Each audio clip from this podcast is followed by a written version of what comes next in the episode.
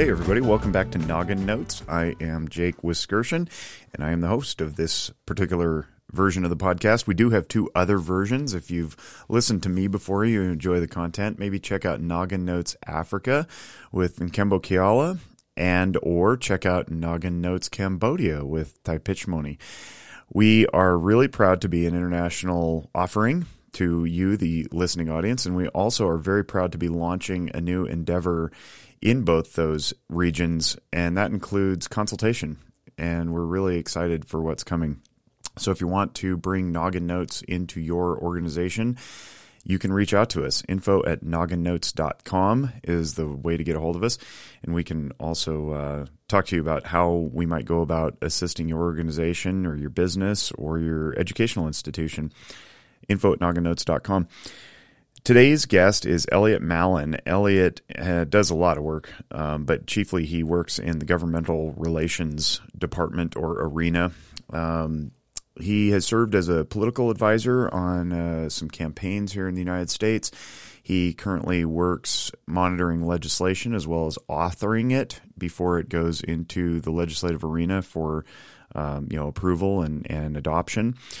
And he is Jewish. And he and I were chatting the other day about these uh, hyperbolic comparisons to uh, the Holocaust based on what's going on right now with restrictions of liberties and vaccine mandates and lockdowns and so forth.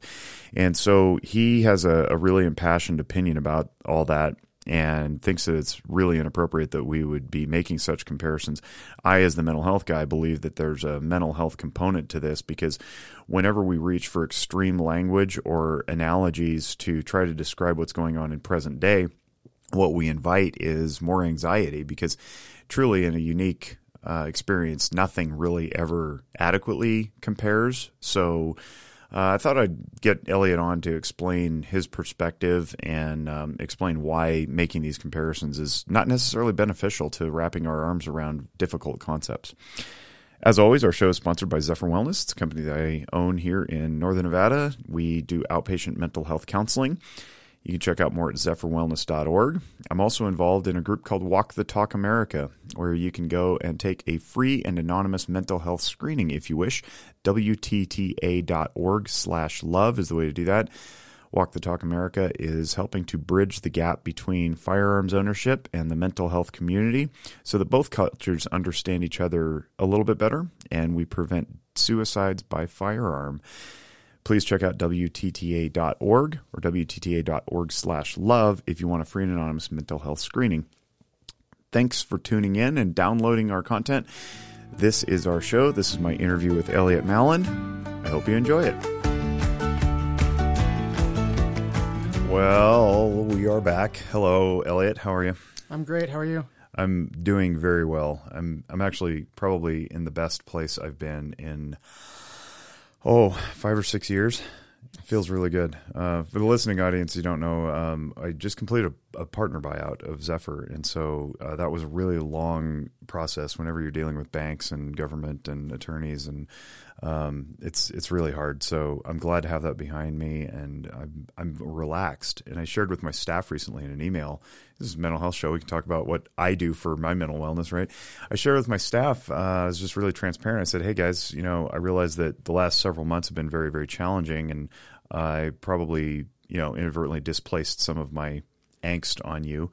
and you know I seek your forgiveness. But then I started thinking about this. Was like, no, actually, I've I've kind of been on edge since we opened, like almost seven years ago.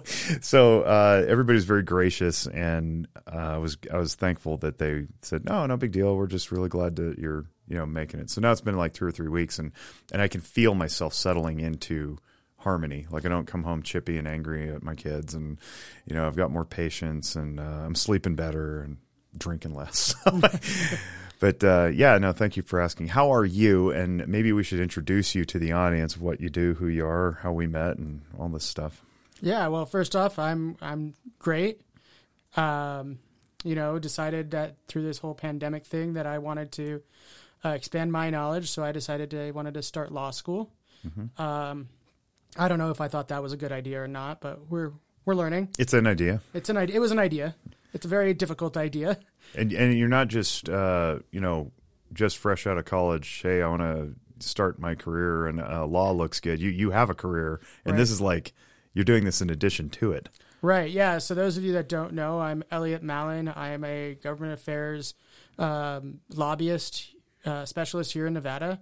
I've worked on a litany of clients representing things from the Anti Defamation League, which I think will be pertinent to our conversation today, to petroleum issues, uh, health issues throughout the state, uh, criminal justice reforms, uh, regulatory reforms, and trying to rein those in to help people get ahead in life. Yeah, I, I find your work fascinating. I um, I really enjoy policy, and I like studying seminal documents, which are the the for those of you who don't know aren't familiar with that term. It's the it's basically the laws or the bylaws or the the whatever the rules are in place that give life to an organization or an entity or a government. And I find that so fascinating because it it uh, affects so much of our lives. Uh, talk talk a little bit about that too, because I, I think it's important for people to know why your role is important in the world. Right, yeah, and I think that a lot of people, and taking it from that fifty thousand foot view down to that local level, is a lot of people think that uh, Congress and those big actions that they see Congress taking and in the news are really what affects their lives, and that's just not not the case.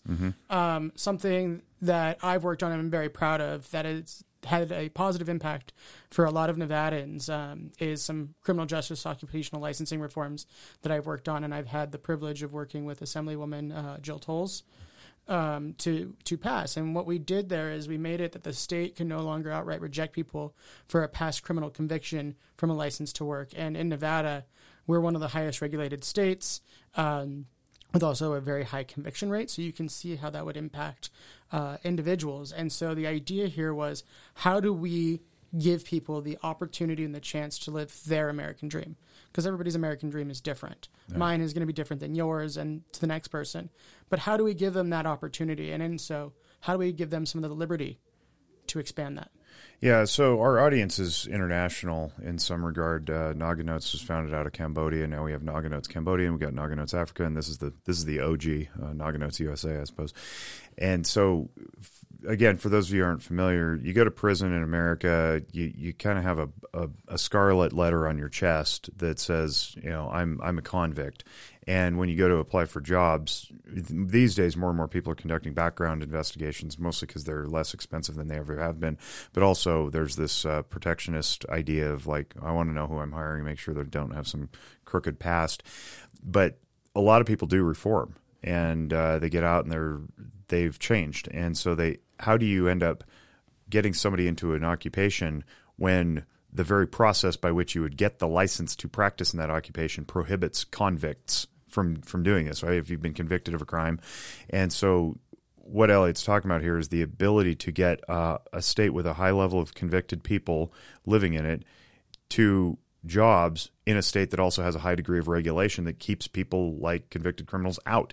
So I think it's great because it helps everybody. It's it improves morale and we're talking about mental health, you know, like how stressful is it when you're all you want to do is just work again. You made a mistake, you got you served your time, society says you've redeemed, but now you can't even go get a job. Like that's that's really hard. And it's and it's economically crippling because these are people who would otherwise be producing in our economy and that they can't. So good job on that. That's really cool. I think there's a there's a lot of common sense there just all the way around.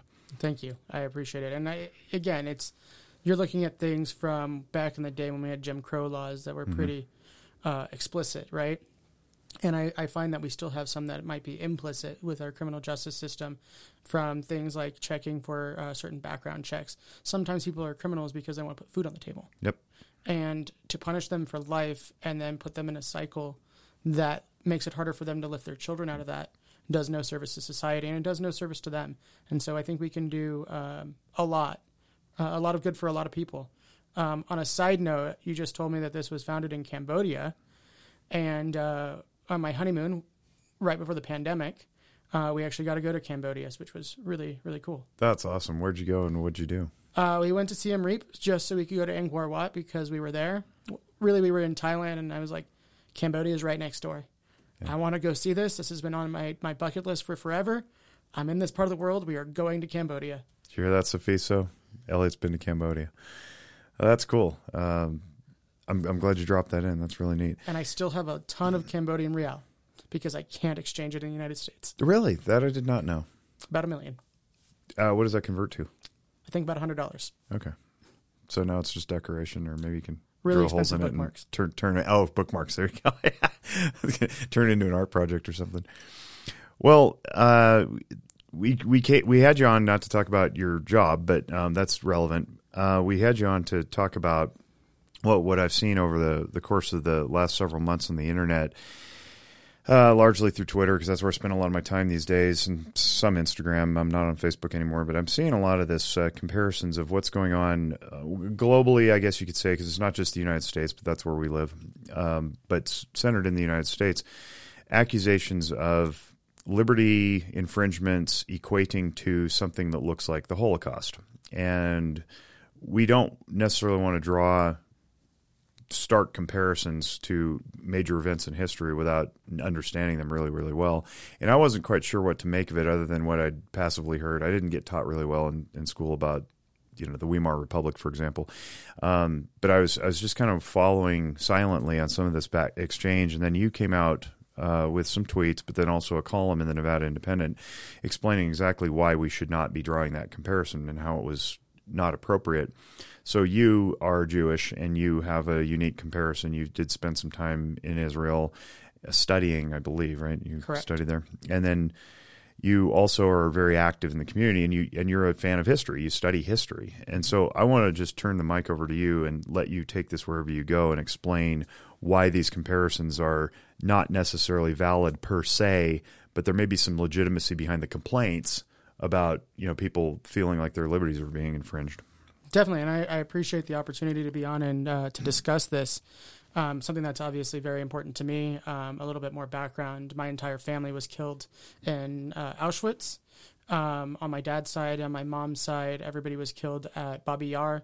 Babi Yar is a ravine outside of Kiev, where the You might you might have to explain some of these terms. Yeah. By the way, yeah, happy to do that. So Babi Yar is a, a ravine outside of Kiev. The Nazis, when they came into Ukraine, uh, rounded up all the Jews and massacred them at Babi Yar in the ravine. Um, in fact, Ukraine this year opened up a uh, memorial for the Jews that perished at Babi Yar. Um, so I'm looking forward to at some point when international travel opens a little bit more up, um, going to Ukraine and um, paying respect to my family that was murdered there. when you say a ravine, you're just talking a chasm in the earth that they just shove bodies into. Correct. So crude. Yes. It's And- unbelievable. Um, and that was kind of the go-to for the Nazis. Uh, another side, and I was saying my family was killed at Auschwitz. We're from a um, really it's called a shtetl. A shtetl is a Jewish community um, in Europe. Um, called uh, today it's the city of Zambrov, which is about an hour north of Warsaw. And in 2009, I had the unique opportunity to go to Zambrov, and I didn't actually know that's where my family was from at that time. We were on our way to uh, another shtetl called Tykocin and Tykocin had the only synagogue uh, for about like miles. I don't want to say 100 miles because I don't think it was 100 miles.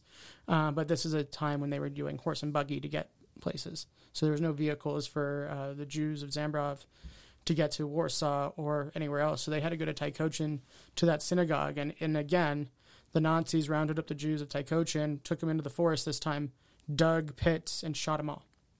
And so uh, this topic's extremely personal to me, but it's not just personal to me. It's it's personal to the entire uh, Jewish community and Jewish family. Um, you know, the Holocaust was a very purposeful, systematic destruction of our people, not just our people. Um, I, I find it important to make sure that we mention that there were others that were also murdered for being who they were. Uh, the Roma, um, the LGBT community, political dissidents, those with uh, physical disabilities. They were we were all killed together. And real quick, I mean, we're thinking LGBTQ community, and I think that's in most people's minds. It's a pretty modern evolution, but it's it's not. Um, Right. As I understand it, Germany in the 30s was actually quite friendly to the LGBTQ community. I don't know if there's a Q back then, but um, that that was actually one of the places, one of the very unique places in the world where you could be you. It was like the San Francisco of yesteryear, almost. Right. Well, even then, uh, before 1933, when Hitler rose to power, uh, Germany was a very safe place for Jews. And this is a conversation we have often, uh, a little bit of a tangent. Anti Semitism is annually the fastest and my most widespread uh, hate crime, not just in the community, but the state, the country in the world. It's the fastest growing, the most violent, um, and it always comes back to the conversation of are we safe? Are we safe as Jews? And that's goes to why the state of Israel exists, but that's a whole other topic. Um, but when we're talking about the Holocaust, again, it was a very systematic, purposeful mass execution of Jews and uh, enslavement, really. The German Autobahn created from slavery. I was not aware of that. Essentially, yeah. So they, the German Autobahn was created by those in the camps, uh, was built by them. Uh, the German war machine, built by people in the camps. Uh, so it was the enslavement and mass execution uh, in resulting from genocide. And so people, and often people will make this comparison to what's going on right now because they'll say it was slow. It wasn't slow. The first uh, concentration camp, which was Dachau outside of Munich, was opened in March of 1933. Hitler rose to power in January of 1933. When you're talking about the evolution of this infringement on rights systematically in Germany, it was quick. Mm. It was thought out. It resulted in the Nuremberg laws, which stripped rights of people, stripped citizenship, made them not human in the eyes of the law. And that's just not happening here. And to draw that comparison is incredibly inappropriate and offensive, especially to the survivors that are still around today. And I've seen a lot of uh, posts where people say, "Oh, a survivor made this comparison." I can almost guarantee you that they didn't. Mm, mm-hmm. um, every single Holocaust group, Jewish group, has come out uh, in opposition to these comparisons, and you can have a valid argument about liberty erosion and saying that your rights are being infringed upon without jumping to the extreme because there's just no comparison. Um, and again, people will make this comparison because they're saying, "Oh, it happened very slow, and this is how it started," but that's just not that's not the case at all. What do you think they mean when they say it's happened slow? Like they they mark the end of World War One as the beginning and say it took a bunch of time. Hitler didn't just rise overnight. He, he you know he ground his way up the ladder kind of thing or like what what do they what do we think they're thinking i think that they're thinking does it not necessarily end of world war one but maybe from um, the time hitler spent in um, prison where he wrote mein kampf mm-hmm. um, and through that time when he rose to power i mean it, it quickly became a dictatorship the moment that hitler became the, what they call the Fuhrer, they basically abolished the Kaiser.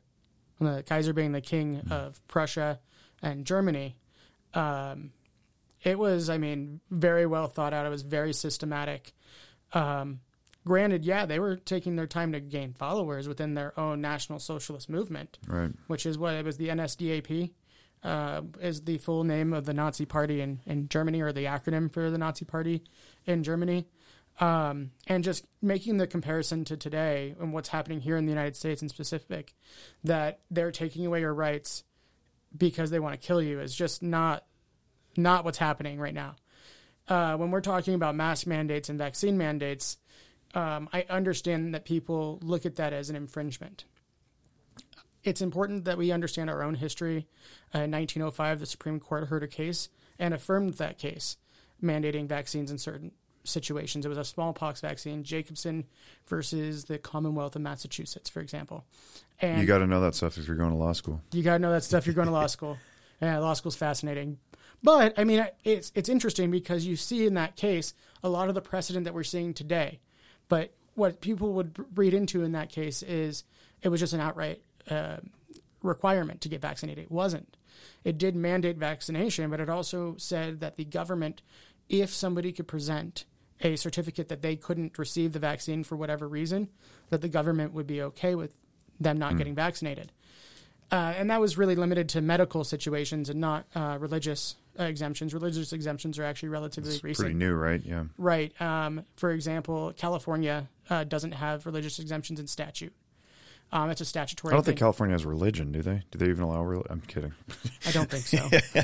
um, but I mean, when you're making these comparisons, and you can clearly see that there is distinguishing things in history. Again, the Holocaust, a mass genocide, versus the government saying we need you to get vaccinated to save your life. They're clearly not the same. Right. And making that comparison is offensive. It's insulting, and it's just downright wrong and ignorant. It's showing that you don't have uh, the will to have a legitimate conversation at times. Uh, and that's why I reached out because right. I was un- uncertain because in my ignorant mind, I thought that's a it's a drastic comparison, but it seems reasonable if you start with erosion in one place and then you say you people who choose not to get vaccinated are not welcome in these areas. Now you separate the clean versus the unclean or something like that. And then you get a contemptuousness appearing, and this is where I get into emotional functioning and psychological evaluation. We get this us versus them. Uh, then you can have infighting, and it seems like it's a few short steps away from. All right, well, we'll just encamp you all. Like you're just not welcome in society if you don't want to do what the clean have determined that you have to do, right? And so I was like, this, I don't know, like how rapid are we talking here, and who is the they? I'm not, I'm not big into the conspiratorial they. I want to know, you know, point fingers and be precise. Um, and, and I think also psychologically, when we start seeing this, like there are certain sub demographics in America, if we're being honest with ourselves, who were in internment camps in this century, in and this country, in this state yeah. Right. You know, in Nevada, people don't, don't think about that, but we had a Japanese internment camp in, in Nevada in the 40s. Um, so I, I, think that precision matters. I think history accuracy, historical accuracy matters. Um, but I can also have some empathy and some some understanding for people who are like, "Whoa, this kind of smells, looks like what I read about in history books." But then we we grab for the wrong comparison to to try to make sense of it, to try to make an analogy that that makes our brains go, okay, I understand it now. Now what do I do? Now how do I act upon this thing that appears to be a threat? Right? It's triggering the the limbic system and and it's saying be beware. But I don't know how we draw an accurate comparison or use an accurate analogy when clearly what you've just laid out is not accurate. It's not accurate to to do the Holocaust. So what what do we do then to say? I want my natural immunity accounted for. I want uh, not to have a, a, vaccine shoved into my kids if I choose not to. You know, in comparison with data. You know, like how how do we do that? Right. Well, and I think there's a few things. First, let's address the Holocaust education in this country too. Right. Poor. Very poor. Um, it's very poor. And in this state, we uh, just passed AB 231, which is going to set standards for Holocaust and other genocides education relating to them to teach. That's awesome. Uh, what it is. Um, and I'm very proud of that bill. Assemblywoman Cohen and Assemblywoman Krasner uh, were the sponsors of that bill. Um, and I'm very proud to have worked on that because it's going to help with these kind of conversations mm-hmm. so we can truly learn what the Holocaust was at an age appropriate level, of course. Mm-hmm. But um, I wanted to lay that out there because I'm very proud of that as well. But I think what people need to understand is that we don't always need the comparison. Sometimes yeah. things are a very unique situation. And when they're unique, that doesn't mean that they are not valid in your, the feelings that you have. Um, and what I say that is, and I think that one of those things that you you laid out is I see a classist system there. Mm-hmm. When you're talking about the quote clean versus unclean, that's a classist uh, designation. It's not necessarily a genocidal designation, but it's a classist. It's separating people mm-hmm. by class. And that is where you lead into problems. Is apartheid a correct application of that word? So, apartheid is when a minority rules over majority and takes away rights. So, mm-hmm. it would be accurate if a minority were, it was a minority that was vaccinated doing that. If that minority voice say, uh, compelled people against their will through coercion or leverage of, say, a employment. You know, maybe not everybody in the country is on board with it. Maybe mm-hmm. they, not everybody, if left voluntarily to their own devices, would have signed up for vaccination. Is that does that count? Or if it's truly a minority, and I think yeah. what's going to be interesting on this is the Fifth uh, Circuit just put a stay on the president's um, OSHA requirements Correct, yeah. for employment of employers over 100 uh, to require vaccination. And it, even more recent, here locally, there's a lawsuit against the University of Nevada where a student is being required to be vaccinated and they don't want to be, so they fired, filed a complaint in federal court.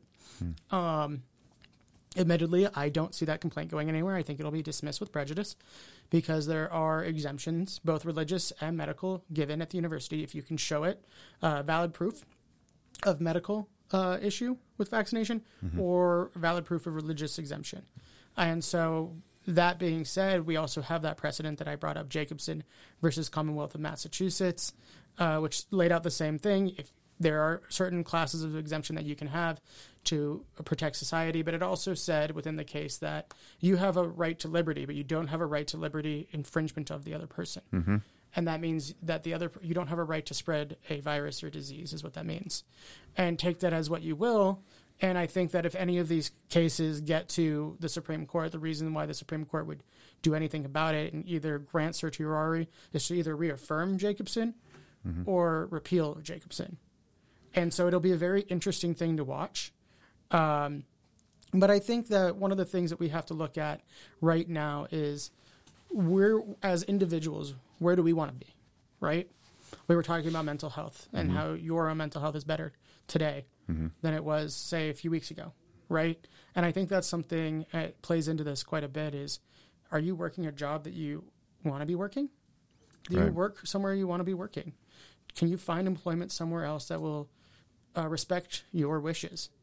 And I think that's something that people within society have to understand. If you don't find your work uh, fulfilling, then I don't think you're long for that work. Yeah, and there's a yes but to that Right. that comes in the form of Bills. yes, yes, but when do let's pretend OSHA the thing gets upheld and yep, it's every every company over 100 employees. And then it's every company over 50. And then it's every company over 25 cuz behind the curtain is we'll just say it's big pharma pulling the strings saying we want to we've we've got our our seeds sown we just need to sell vaccines right and uh, we'll pretend that the the politicians making the decisions are are on, are okay with that um, there's a yes but there right Sure, no, absolutely. And I think it's interesting. Um, this entire situation also gets to at what point does the government, and not just our government, this is governments around the world besides maybe like Sweden and Norway and Finland, who've lifted complete restrictions Right. altogether. At what point does our government understand and our leaders, our policy leaders, understand that this is never going away?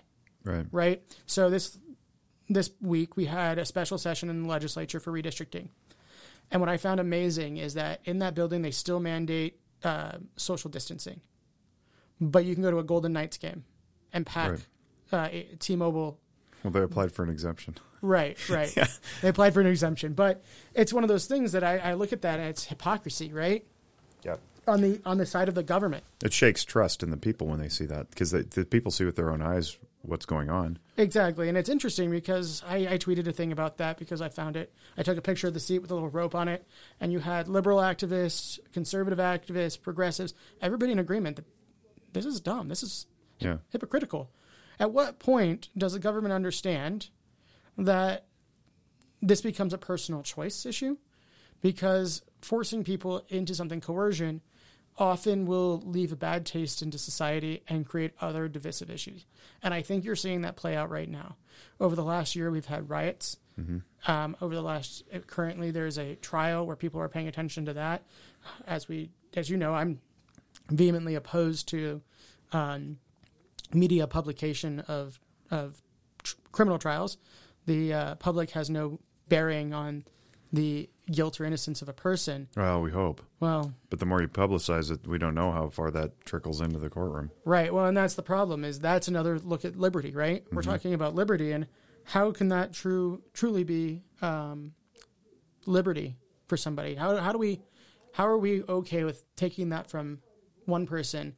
And I put it to somebody is I'm not saying that Kyle Rittenhouse is guilty or innocent. I'm hmm. saying he deserves the same per- thing that every other person that goes to criminal trial deserves, which goes exactly into this. and so do the plaintiffs And so do the plaintiffs. Everybody. And this goes into the larger conversation, right?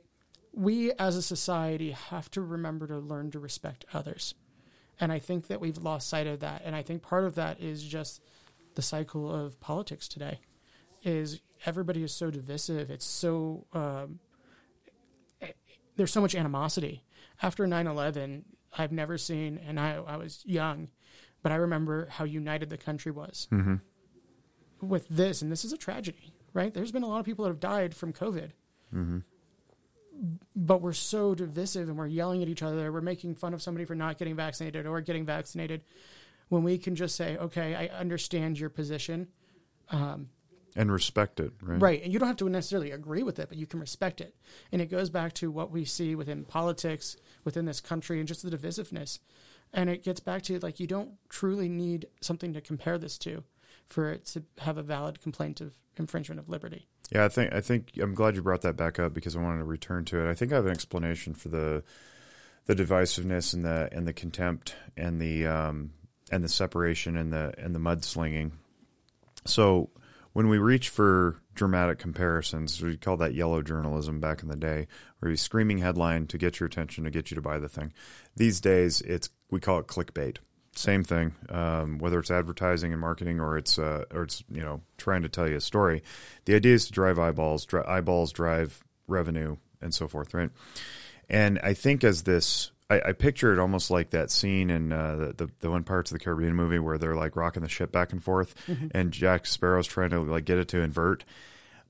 Um, that this this rocking of the the pendulum or the the ship or whatever you want to call it is it's cut it cuts across many different topics, and it's like you can't stand in the middle because you're going to get pulled to one side or the other. It's really really hard to stand in the middle, and my explanation for that is that over time, there's a lot of reasons for this, but over time, I think we've eroded our ability to tolerate distress.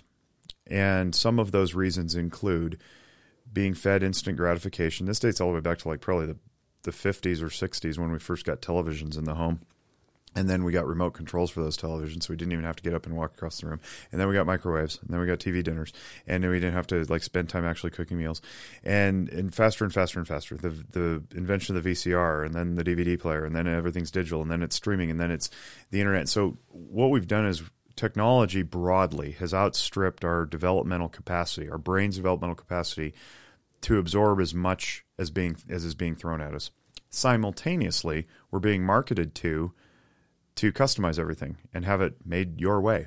And so we've lost the ability to be patient, and that includes patience with other people. Mm-hmm.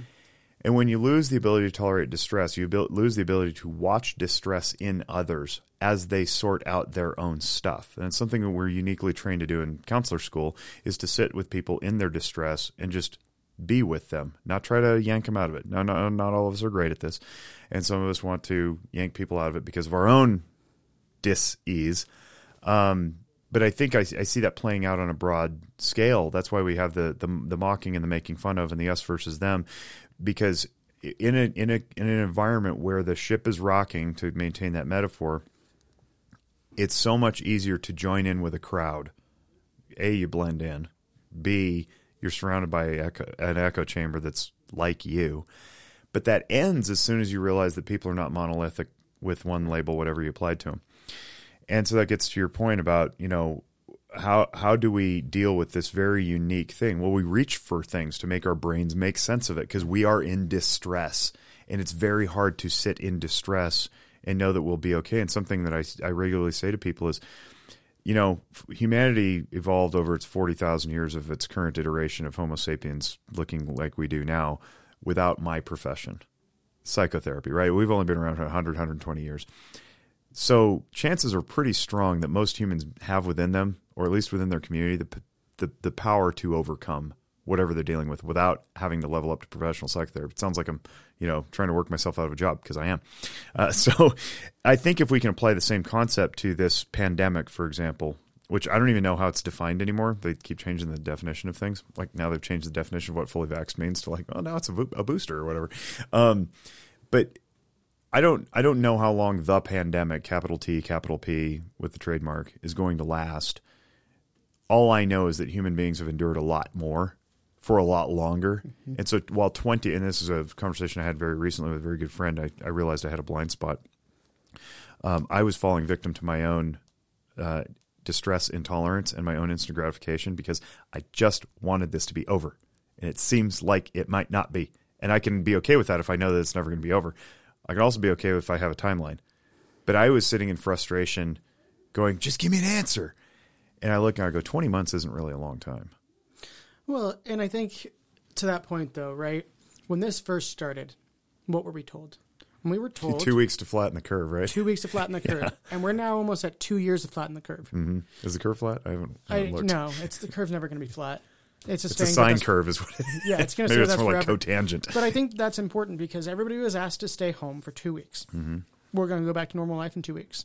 Everything will be back to normal, right? And th- at that point in time, everybody did it. Republican, conservative, liberal, Democrat. Everybody's like, all right, we can do that. Yep. Two weeks, flatten the curve. Again, we're now 20 months later. right? What does that actually look like? And so I think that people, and- and we, we're talking about that technology in the home.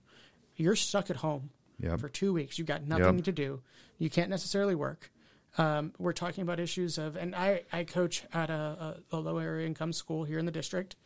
Um, and one of the first thoughts I had was, oh my God, these kids, Mm-hmm. what are they going to do? They don't necessarily have internet in the home. They don't have nutritious meals. Nutritious They don't meals. necessarily have parents in the home. Yeah, they, they, the nutritious meals are often at the school. School.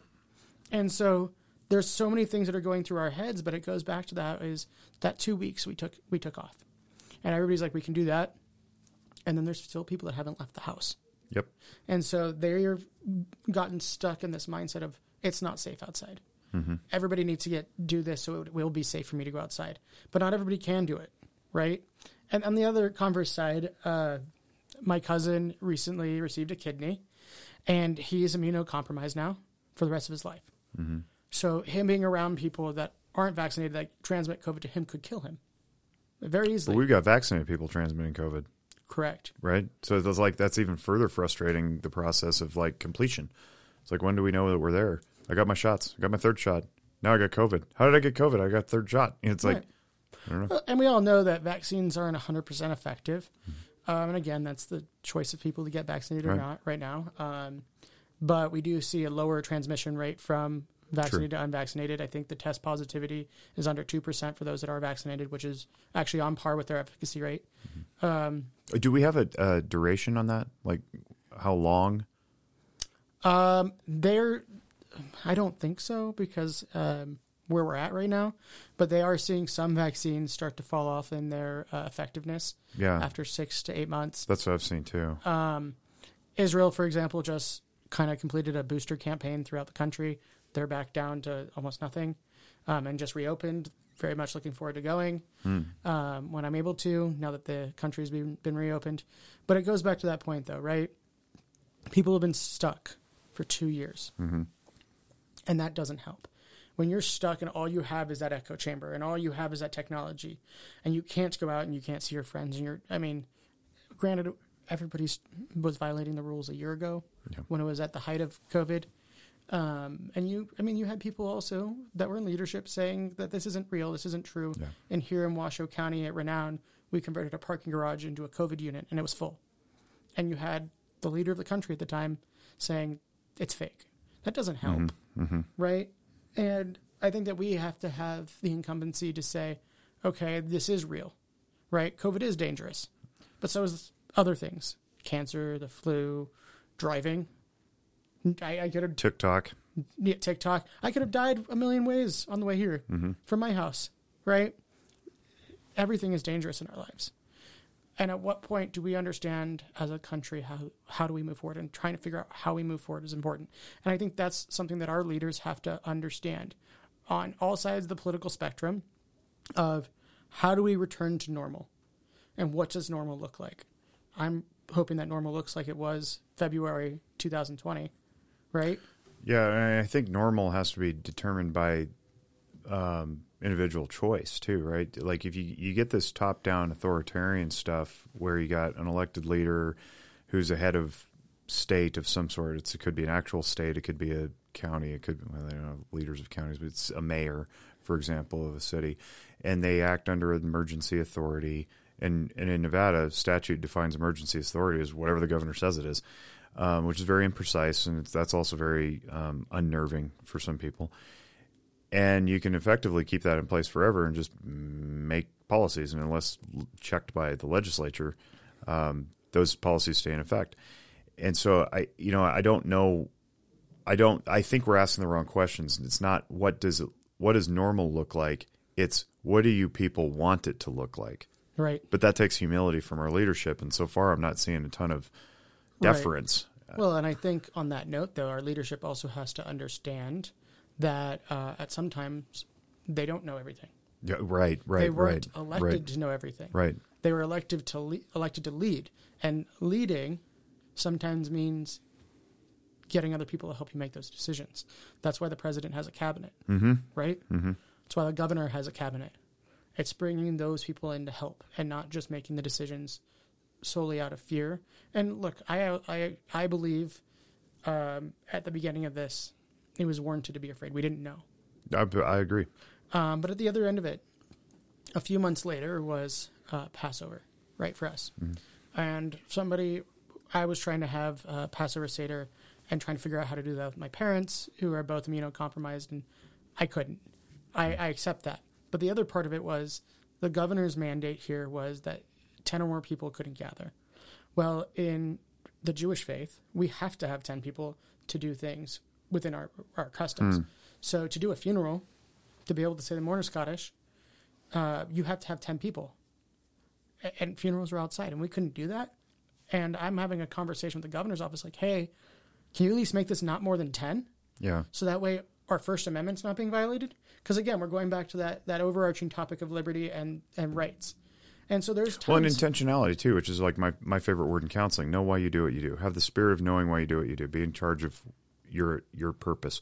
So, what's the intentionality behind ten? Where did that even come from? It's a Right. nice round number plucked from thin air, which also doesn't give a lot of confidence to the people who are being led, who have consented to you leading them. When you just make things up and you don't take into consideration who else is affected and what other freedoms are being stepped on. Right, and it, it gets back to that overarching conversation, right? Hmm. Liberty erosion, of erosion of those rights. I had a conversation with members of leadership in our state, even the press, saying, "Hey, there's a problem.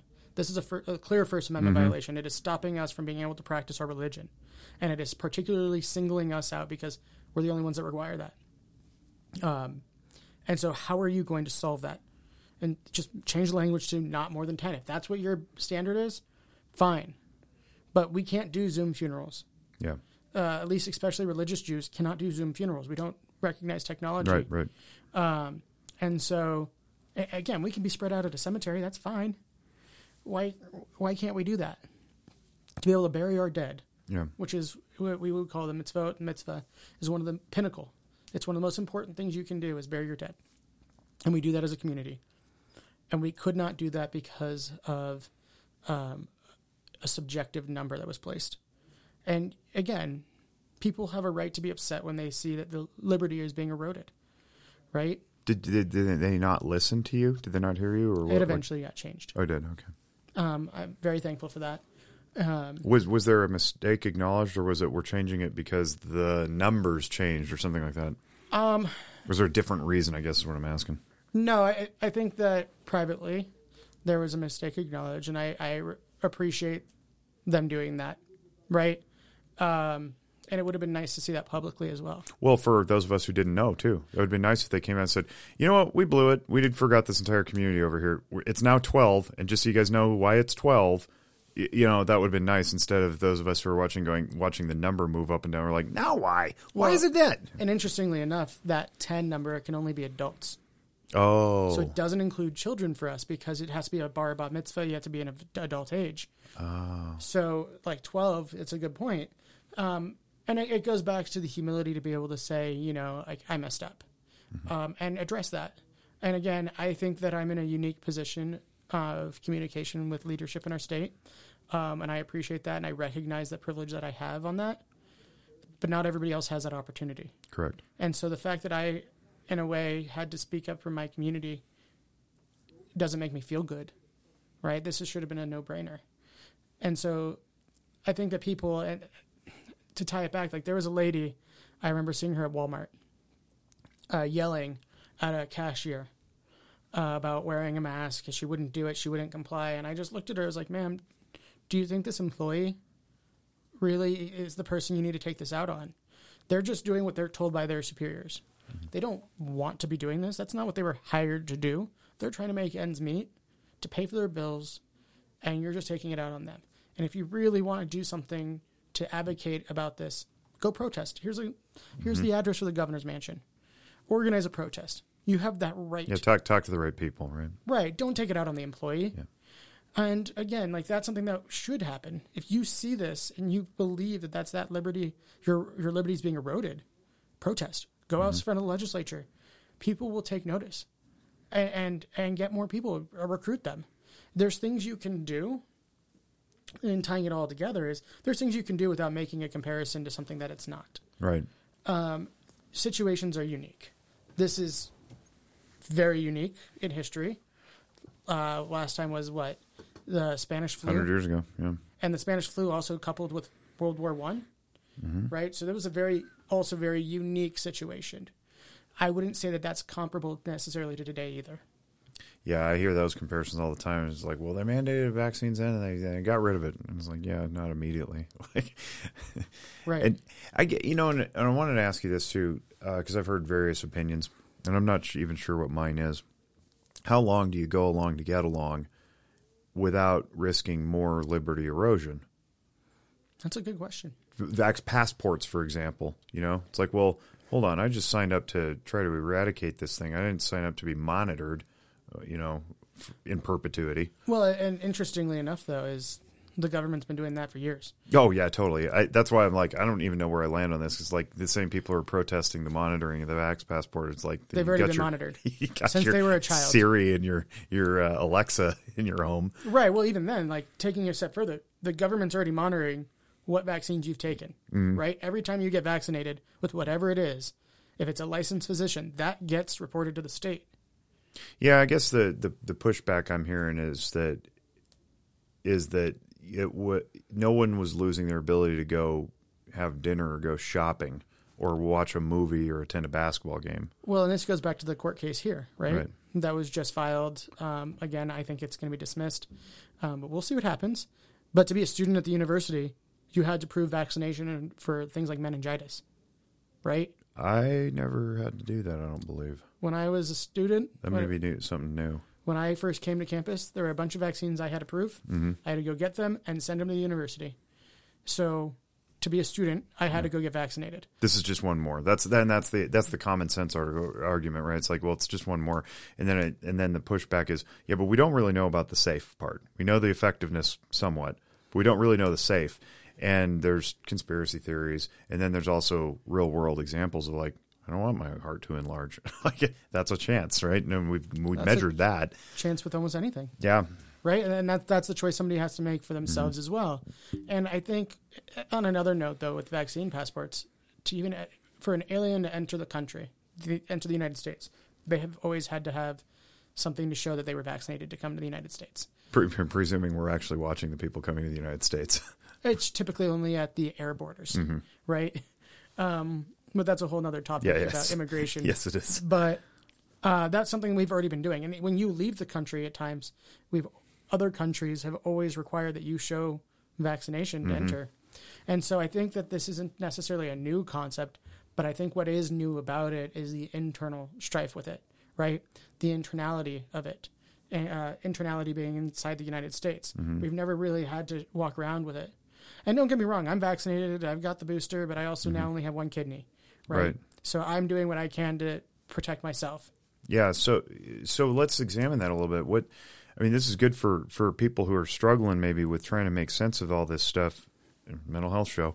Um, what is your dissection? What's your evaluation on why this is a problem? My, for, I'll offer mine. Mine is there's suspicion enough to warrant hesitation based on potential vaccine injury in the minds of people. Now, I don't know how legitimate that is because there's so much propaganda and misinformation Right. from all ends, and it's very hard to make sense of it. And it's very hard, as we've already laid out, to trust the authorities who have been very inconsistent. And, I, and it doesn't matter why they're inconsistent; it just matters that they've been inconsistent.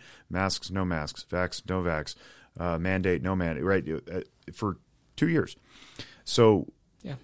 I don't know why though this one is a problem other than that. And that's a pretty simple Occam's razor type of explanation. Yeah, I mean, it's interesting because a lot of people uh, are vaccine hesitant right now, specifically with this, because they will say this was developed so quickly, Right. right? In humans. In humans. Right. And so here's something that's really important to note COVID is just SARS. Mm-hmm. We've had SARS before. We knew SARS was coming back. We didn't know how it was coming back. COVID 19 is how SARS came back. So we'd actually been working on that vaccine for almost two decades. hmm Right. And so it really wasn't as quick as people think.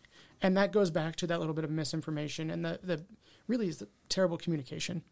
Um, doctors, for example, don't go to school to be communicators. True. They go to school to become doctors. Yeah. So when you put doctors up on this pedestal and say communicate, which is really the elected person's job to listen to the doctor and then communicate what the doctor has to say. Well, and have their communications or press secretary Do it for yep. make sure that they have the right talking points. And so we've put these doctors on this pedestal. An example is Dr. Fauci. Everybody's mad at Dr. Fauci all the time now, right? He's a doctor. His job, it being a doctor, is not to communicate. His job is to be an infectious disease expert. Now, if there's nef- anything nefarious, that's neither here nor there. I don't know. I don't pay attention to that on purpose. Um, but we've put this man on this pedestal and said, tell the people what to do. And that's not his job. That is the job of the President of the United States to say, come out and with empathy ask the people to do something, Right. right? And I think that goes into another thing is if the president, both the previous and the current, were to come out and be empathetic and say, I know we're all struggling, right? Please Yeah, instead this. of like condescending paternalistic lecturing parents. Exactly. That causes problems. We've seen that Mm-hmm. here in our own state. Um, and, and really driving home the key points that we need to get to about what's happening and, and getting those facts out about the vaccine, um, talking about how long it's been in uh, development. Yeah, it's the first for uh, mRNA vaccine, uh, but they've been testing that for years. And it is, I think, a wonder of science how quickly they were able to uh, hone in on what they needed to target for COVID 19 because all it makes it different are those spike proteins uh, and be able to get a vaccine that would be able to potentially fight that. But again, and to the point you were making is we're really bad at communicating that, and so Well, it and we're makes really- people hesitant. And we're really bad at allowing people to choose for themselves. So back to the liberty conversation. Right. Liberty is acknowledging a person's autonomy to decide. Um, the opposite of that is compulsion. And Mm-hmm. that's what a mandate is. It's it's removing that ability to choose, which people tend to bristle at because, uh, for a lot of reasons, developmentally, evolutionarily, psychologically, um, certainly politically, they don't like being told what to do, especially when they haven't been given the full information. And if you give them the full information, then you probably don't have to force them into it. Right. So there's there's I think there's a friction there, or at least a tension between being well informed, and that's part of what I do as a as a clinician. Is I I when I have people sign the paperwork for treatment consent, it's supposed to be a well informed consent. Now we can't cover everything because we don't have a crystal ball, but we can make some reasonable predictions that this is probably going to get a little rough. It's going to seem like it gets worse before it gets better. Um, there's no guaranteed outcomes, and oh, by the way, there's some confidentiality issues I, I might have to breach if we trigger certain prongs. Right? Okay. Do you agree? Learned all about those prongs. Yes, and and and then there's the you know there's the finances and the commitment and all that stuff. So okay, so please sign. I don't just shove papers in people's face and say sign, and I certainly don't treat them without their consent. And I think there's this. Uh, To borrow a Carl Jung term, an introject. There's a cultural introject, which is an unquestioned belief or assumption that's just kind of been pushed into our minds.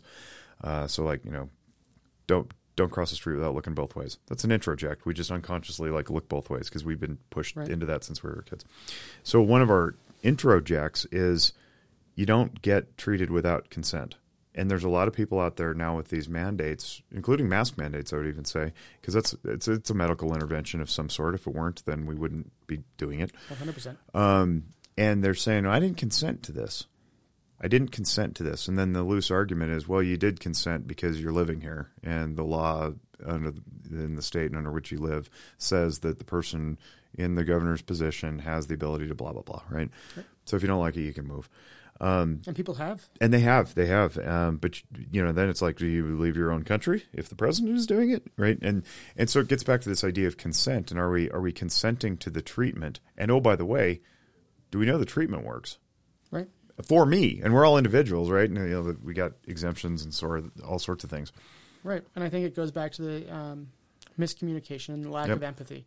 And I think that's something that we can all right now thoughtfulness. exercise. Right. It was very reactive. We were all reactive, and I can grant some some credence to that, and I can grant some latitude.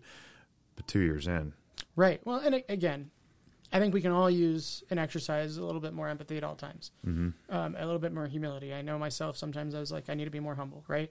And that's just an, an introspective look at my own life. And right now, I think it's important that our leaders do the same, because there's people there's there's real anger, um, and and I, I see it. Sometimes I don't understand it, but I see it um, and I can respect that people have a position because they don't know what to believe because they haven't been given all of the information accurately. When you have people throwing out information that might not be accurate or, um, you know, selling a product as this cure all that might not be. People become hesitant. And we as a society. And worn out. And worn out.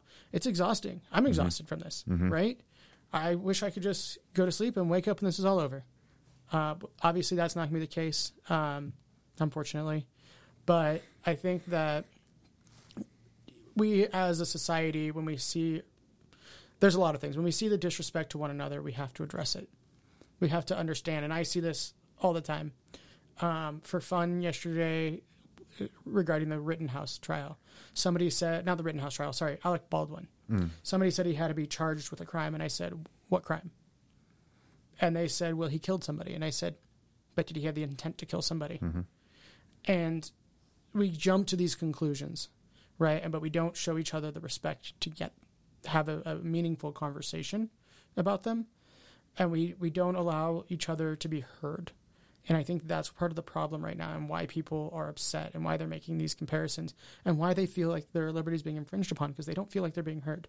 I, I couldn't agree more. And and I think that when we're trying to uh, re- draw quick conclusions on things, again, I'll go back to it, it makes the it gives the brain something to make sense of. We like certainty, especially in the West, where we're driven by science and we like to know things. And now we have, you know, we don't have to struggle our way around town. We have Google Maps. You know, like, like we love predictable. Yes, we love predictability. We love certainty. We like um, guarantees. We like outcomes. We like warranties. Um, we just love to know stuff. And when you're plagued with uncertainty, when you haven't practiced sitting in uncertainty and embracing mystery, our brains, our egos, our psyches will grab onto things even if they're not complete or they don't make sense or they're inaccurate just to give us something to hold on to. So the antidote to that is to be able to sit in mystery and be okay not knowing, which is very, very challenging. And the only way you're going to get good at it is to practice it. But then the second step is please, please, please, for the love of God, do not take it out on your fellow human beings because they are also doing the same thing. Right. The the employee at Walmart, Mm-hmm. they don't deserve that, right? No. They're trying to put food on their table, as is every other person in the world right now. The economy is in a questionable crumbles. Mm-hmm. Um, people are concerned about their own finances. Uh, they're, they're concerned about their futures. And you don't have to shop there. Exactly. You don't have to shop there, and that's the beautiful thing. If somebody, if you don't want to wear a mask, you can go somewhere Shop that's not- elsewhere. shop elsewhere. Mm-hmm. The a business has that right, even after all this is over. Right, a business can ask you or request for you or mandate in their store that you wear a mask, Yep. and that's okay. You don't have to shop there. That's part of the whole freedom in this country. I can get what I need elsewhere or Amazon, right?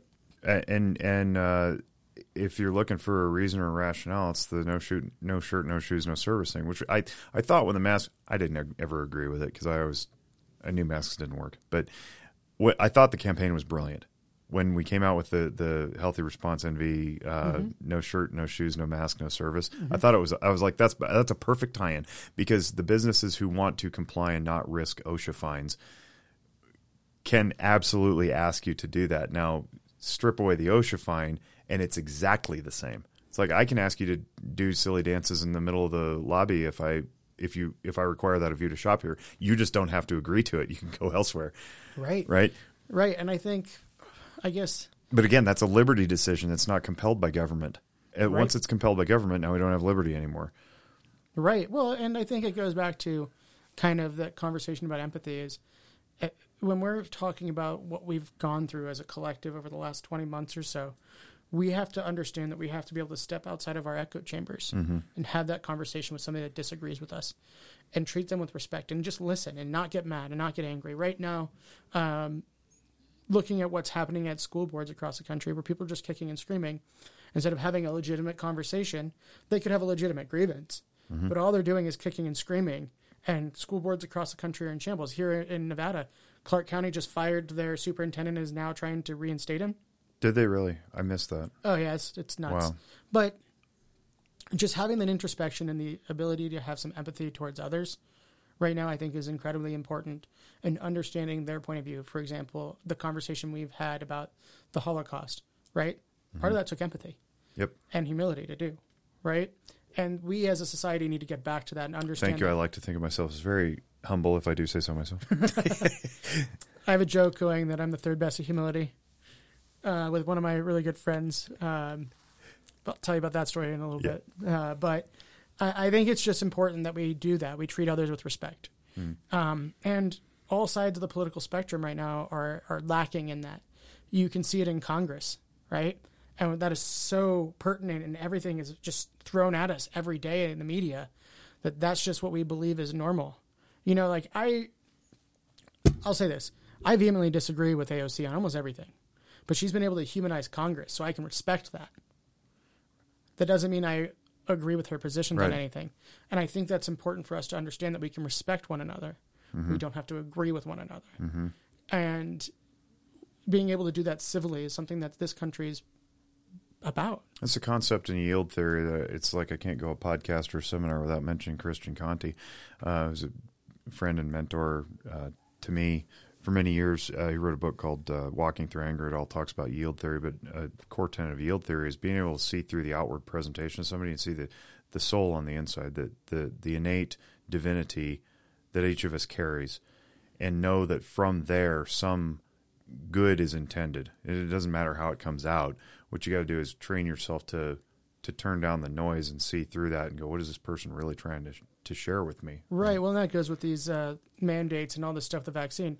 I think there's intended good. Oh, for sure, for sure. Right. That's what the intent is here. Which E- is even if there's a greased palm on the other side, I mean that's that's literally every policy that's ever made. Somebody's somebody's making money off of it. well, that's another conversation Right. about the way we do uh, patents and now we need patent reform in this country to allow for. Um, and qualified immunity for that matter, because it's like, well, what are you doing granting protection to the vaccine company that you're going to mandate their vax for? like, that's that's sketchy. That's shady. That doesn't Right. communicate well. well, and that's it goes back to the conversation about we don't trust what we're seeing, right? And there's a reason why we don't trust what we're Right. seeing is because we're not giving anything to trust. I don't get a sweetheart deal when I open up Zephyr Wellness and be like, hey, hey, hey, can we just can we just not sue me if I screw this up the first time? Right. And, and that's part of that communication problem we're seeing, which is another reason why we need to not be putting these people on pedestals saying, hey, you communicate.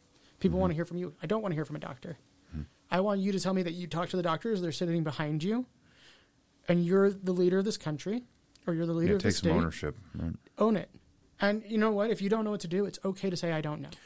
Yeah, that's another part of humility that's lacking these days is this this simple ability to go to shrug and go, hmm, but we're trying, and I'm trying with you. Right. I'll get back to you in a few days. I might not have an answer then, and you can fire me if you want. But I don't think anybody else is going to come up here and do any different because you're going to have the same lack of information I have. Exactly. And we we just need to get back to treating one another well. And it goes to the comparisons we're making and understanding that they're not accurate they're offensive. Mm-hmm. Right? I'm not telling you not to be upset that your liberty is being infringed upon. Yeah, but speak it accurately. We don't need analogies. Right. You don't need an analogy. If something's bad, it can individually be bad, right? The Holocaust didn't happen like we don't compare the Holocaust to other things. But there were other genocides. We don't yes, compare them. That's true. That's true. I we don't think about that. pay, g- play genocide Olympics. Every genocide The Holocaust bad. may not even be the worst thing to happen to Jews. No. Just maybe modern history. Right, yes. right, right. That's what I'm thinking. Like, you know, existence Well, under Pharaoh wasn't that great. There's also the attempted genocide by uh, Haman in Persia. Yeah, yeah. We have an entire holiday about it. My favorite holiday. Um, that's because we're supposed to get so drunk we can't tell our fam our friends from our foes. it's a fun holiday. It's Jewish Halloween, but um, we we don't play genocide Olympics. Mm. We don't compare it because it's disrespectful to those that perished. Right in Right. Cambodia under Pol Pot, we don't compare that to um, Rwanda and Darfur because Mm-hmm. they're unique. They're individual, and that's what we do to respect the victims and the victims' families. And so when we when we do that, we just diminish our own argument. We diminish our own credibility. Audience can't see this, but I got my uh, my my wheels are spinning, eyeballs rolling around right now. I'm kind of goes gazing around the room, considering what you're saying, something just clicked for me. And I think the reason that we need those, excuse me, we need those comparisons is because it's the same reason we put labels on people. We want that certainty again. It's like, well, if I know that it's like this other thing, then I can be at peace with my comparison. And it now, in full transparency, I'm wondering if maybe doing analogous therapy or metaphor therapy is not the best practice because I myself am, even though I think I'm being useful, and usually people nod along in session when I'm mm-hmm. analogizing something to another thing, it's invariably going to be inaccurate because every encounter is unique unto itself. And that what's part of that's what makes all of us unique, right? Hmm. I need to get to be a better therapist then and stop using metaphor therapy because although I think it helps to communicate the message sometimes, it inherently boxes up the person's individual experience to this other thing that's not their experience. Well, let's take it another step. We were talking about history, right? Mm-hmm. And I think that there's a time and place for metaphors and analogies, right? But before we knew, But not similes. No similes. right? Uh, say that Nazi Germany didn't commit a genocide; they just put Jews in concentration camps. Mm-hmm. Will we compare that to what this country did to Japanese Americans? Likely not. They were all unique. Yeah, and, and, and the more of a separation we have, it's like, well, that's them. This is us. We're not them. We are us. It's not the same. So we're real quick to point out the differences when we don't like them, Right. or when, or, or we're real quick to point out the similarities when it can be weaponized. Right. Right. And it's something that, again, it takes that introspection. And it was a conversation I had when we were bringing that Holocaust education bill. Was there were a lot of conversations about we want this genocide included, this genocide included. My response was, okay, Yeah. that's fine. And the reason that's fine is I have the Holocaust, but I don't have Pol Pot. I don't know what that is. Mm-hmm. Should I learn? Yes. Um, but I'm also respecting what happened to Cambodians. I'm respecting what happened to people in Darfur, uh, Rwanda, uh, even you know Armenians. Armenians really are the first modern day genocide. It would, I would say, the Nazis learned a lot from the Turks or the Ottomans. Really, It's possible. That is possible. I hadn't considered that. That's right? It wasn't Yeah, they may have had a roadmap. Right. And so to think about what happened to the Armenians, Mm-hmm. um, and I don't compare that to the Holocaust because not only do I not want that to happen for my people, they don't deserve that for theirs either. And so understanding that we don't need comparisons to talk about what is and isn't erosion of that liberty is just important. I really appreciate your time and I want to respect. We're going over an hour now, but I want to ask you this. Yeah. Uh, why is liberty important? Liberty is probably one of the most important things there is. Yeah, but why? because it gives you the idea and the freedom to be an individual. And being an individual is what inherently, it's one of those things, right? We talk about within religion. And some religions are different than others. For example, we do things in a community, but we also do things and we understand that the individual is important, right? And so liberty gives us the opportunity to be that individual, to make those choices for ourselves, and to truly be free. And without that, what are we? My family, as- we started this off, was killed by the Nazis, but they were also killed by the communists. Yeah. My my great grandfather, his brother, fought on the wrong side of the Russian Revolution, and by wrong side, personally, I think we were on the right side, Mm-hmm. but we lost. And so, um, what do the communists do to us? They took that liberty away. They made us not free. What did the Nazis do to us? They took that liberty away. They made us not free. What did this country do to the Japanese? J- Japanese American citizens, citizens of this country. They took liberty away from them and made them not free. And so liberty is so important because it does truly make you free. And it allows you to live the life that you deserve and the life that you want. Can't we? I don't want to drag this out too much, but I, I want to just tease this out a little bit. Can't we make the argument that that liberty is dangerous and should be curtailed? I would say if you were saying liberty in the sense of the government, maybe. And that's why we have a system that, um, especially in this country, that has checks and balances, right? Yeah. Um, you don't have the liberty to infringe on Spread mine. disease.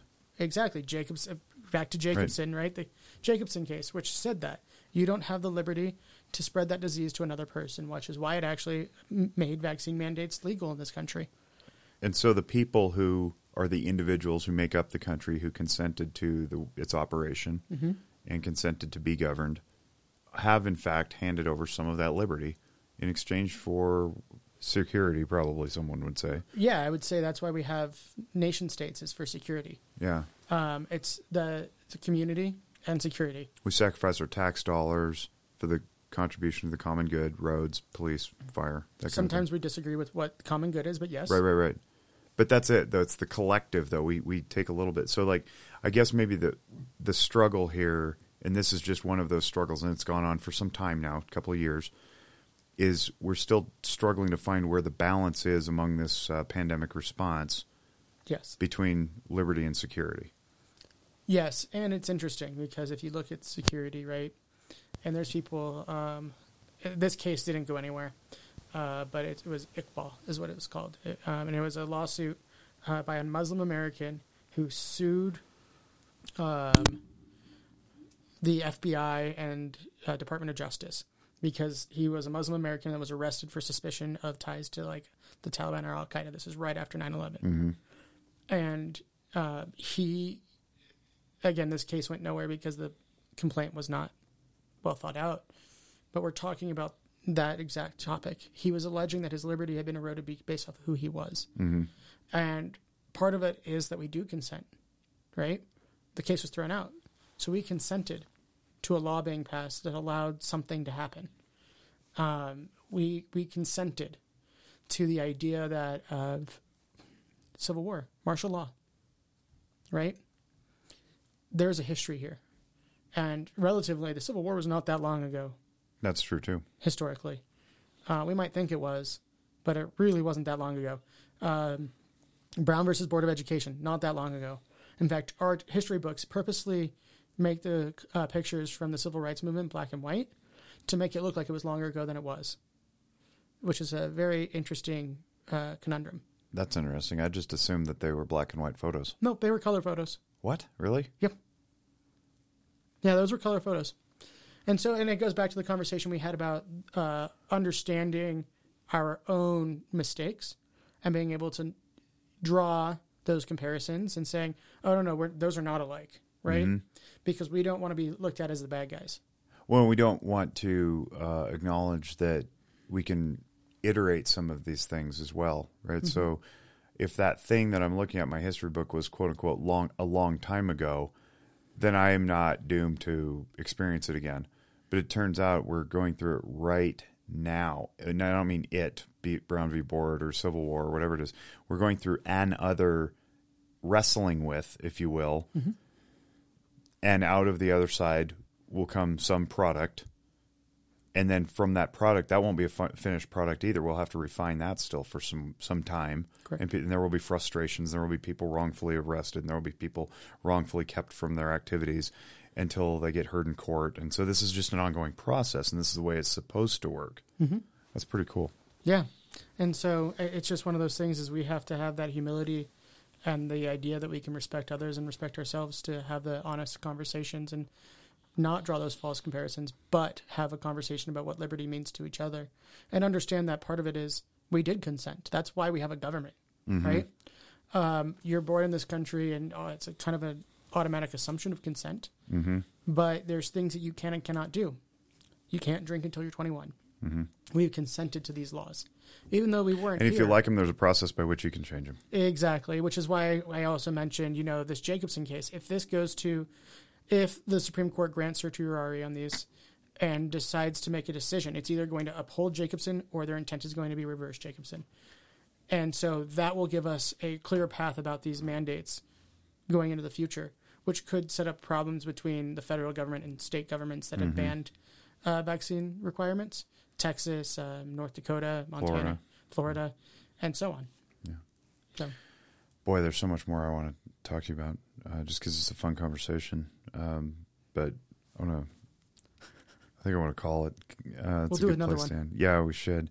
Um, yeah, I want to talk about two-party systems and Oh, that's a whole nother topic we should red wave, about. blue wave, and you know the the pendulum swings and how much damage can be done in between election cycles by somebody who wants to just wrestle tyranny away. Uh, but anyway, Well, I'm really happy to come it. on again and talk politics. Yeah, no, it's it's good though, and and and I think it's good because I love discussion, I love dialogue, I like learning, but I think I like giving perspectives too. And uh, if this helps alleviate people's mental distress by any way, shape, or form, I, I think it's a good thing. So I appreciate your contributions, and um, Are you are you on the interwebs? Can people reach you if they want to? Yeah, they can follow me on Twitter at Elliot Malin, E L L I O T M A L I N. I'm on Facebook. Um, I'm happy to people can reach out to me, and I'm happy to have a conversation with anyone. Um, work. If somebody wants to look you up and hire you.